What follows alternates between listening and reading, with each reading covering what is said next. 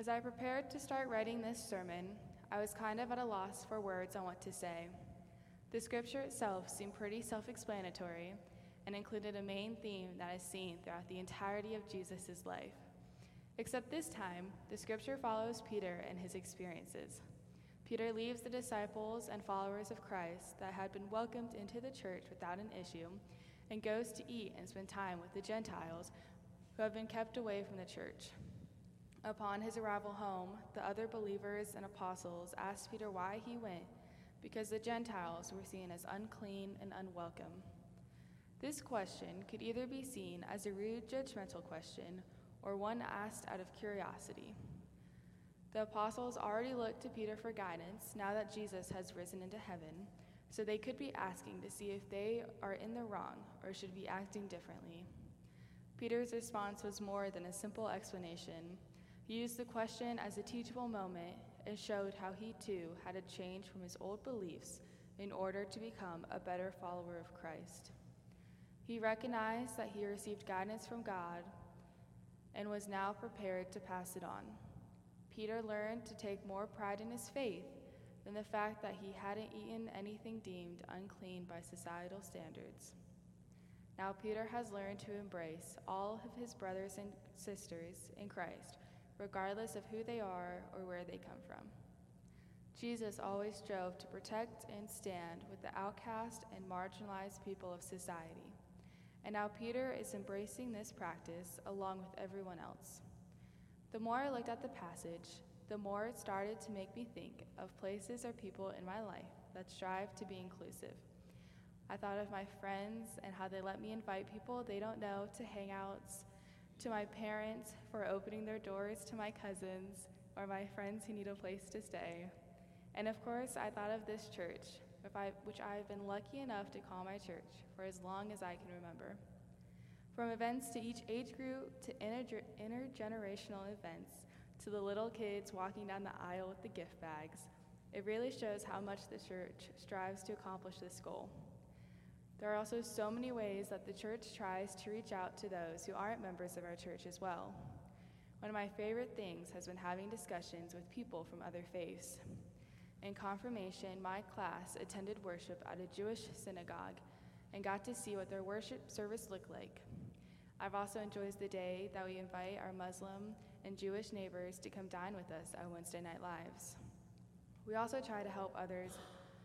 We also try to help others my grandparents have always been huge participants in the monthly second Saturday service opportunities and love to bring us grandkids along. I distinctly remember one month we were helping at a One Gen Away food distribution. Now, One Gen Away has always been one of my favorite organizations to help, anyways, but this situation made me appreciate the organization even more. It was towards the end of the morning, and my grandma and I were about to leave the distribution area when we heard someone asking for someone who spoke Spanish. Now, my grandmother was so quick to offer me up, and while I was happy to help, I was also worried that my eighth or ninth grade Spanish knowledge wouldn't be enough. So I followed the person around, and we stop in front of a shopper with two adults preparing to help her through the line. The shopper only spoke Spanish, and the two people with her only spoke English. I look to the helpers, and all that they ask me is to ask the shopper what her name is. All they wanted to know was the shopper's name.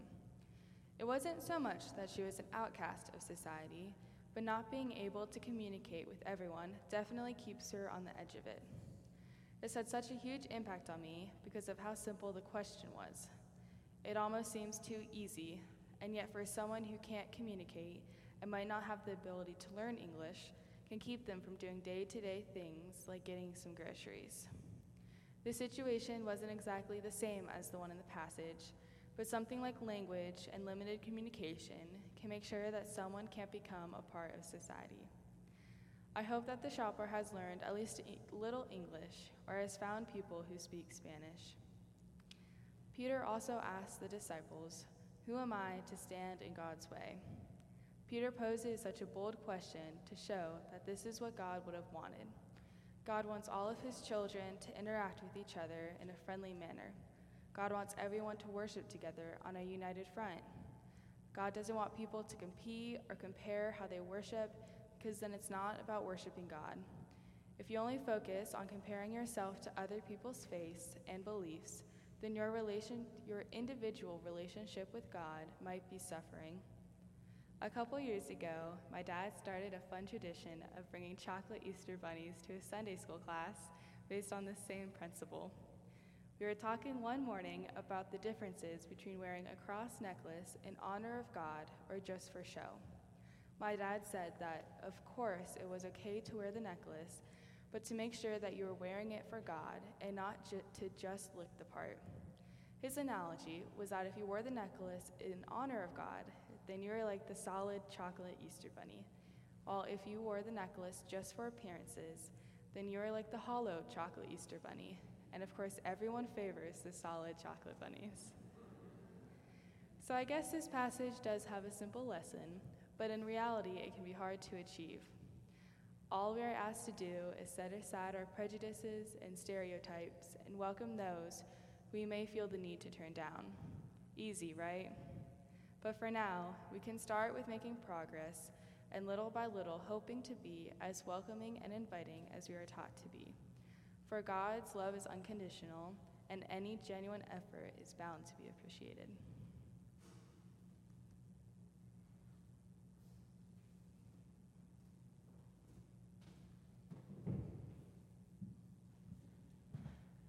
So I learned about a week ago that I wrote this wrong.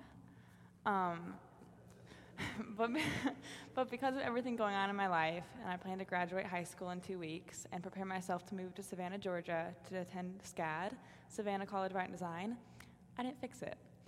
And then on Friday, Pastor Chris gave me the green light of this sermon, so I continue to not fix it.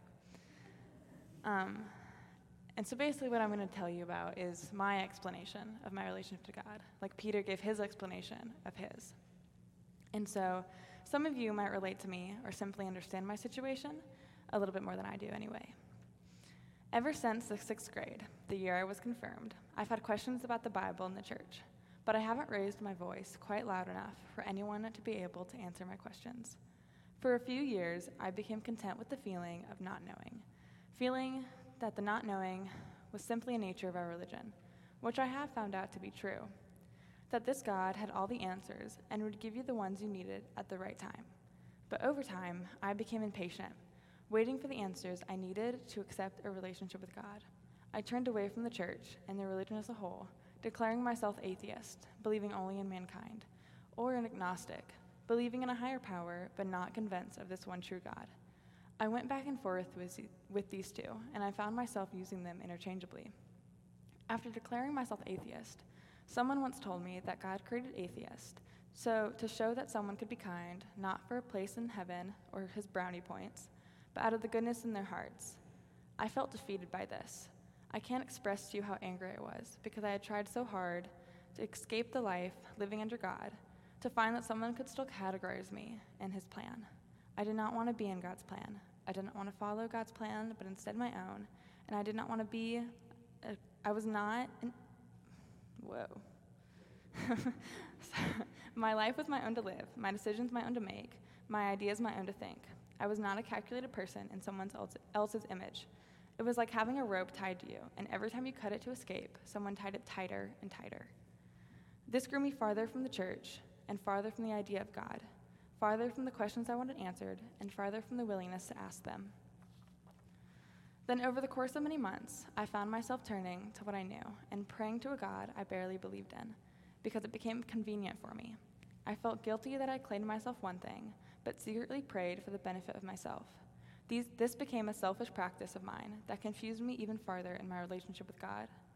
When I finally came to terms that I prayed towards God in private, but still attempted to convince others I did not believe in the Christian God in public, I realized I was doing this not because I was peer pressured into being a cool teen and rebelling against organized religion, but because I was pressuring myself into believing something I had felt a year before this. I felt ashamed to take back my word on being agnostic when I was so proud to tell people I did not believe in their God. I also knew if I took this back, I would be expected to actively participate in showing the Lord's affection toward others and attending a Bible study or youth group, places I didn't think I'd feel welcomed after turning my back for so long. I've never liked the idea of my relationship with God being such a public matter, which is surprising considering I'm such a public person if you know me well enough. I feel ashamed to admit this as my story, and even now am scared of the consequences of this sermon. I know this congregation, and I know you will not mind my struggle in believing something written so many years ago, and you will offer me a helping hand in answering as many questions as you possibly could, because you cannot force a relationship onto a person, but merely encourage it. But I also know that others would be mad about my questions as a whole my selfishness in using God, my hypocrisy of saying one thing and doing another. I also learned that one's relationship with God, public or private, didn't mean his love for you was any greater or any less. Today I'm still unsure. I'm scared to open my heart back up to a place I turned away for so long. I'm scared to, mis- to admit the mistakes I have made. I'm scared to be swallowed back into this overwhelming pressure I carried before and I'm scared to be rushed back into a relationship I've tried so hard to deny. But I do know I believe in God. It may be little, but it's still there. I still have questions, and I don't agree with everything, but I still believe. So as we leave today, I encourage everyone to embrace a change in their life and understand, even with the doubts, with the questions, and with hatred, you are still a child of God, and God loves you.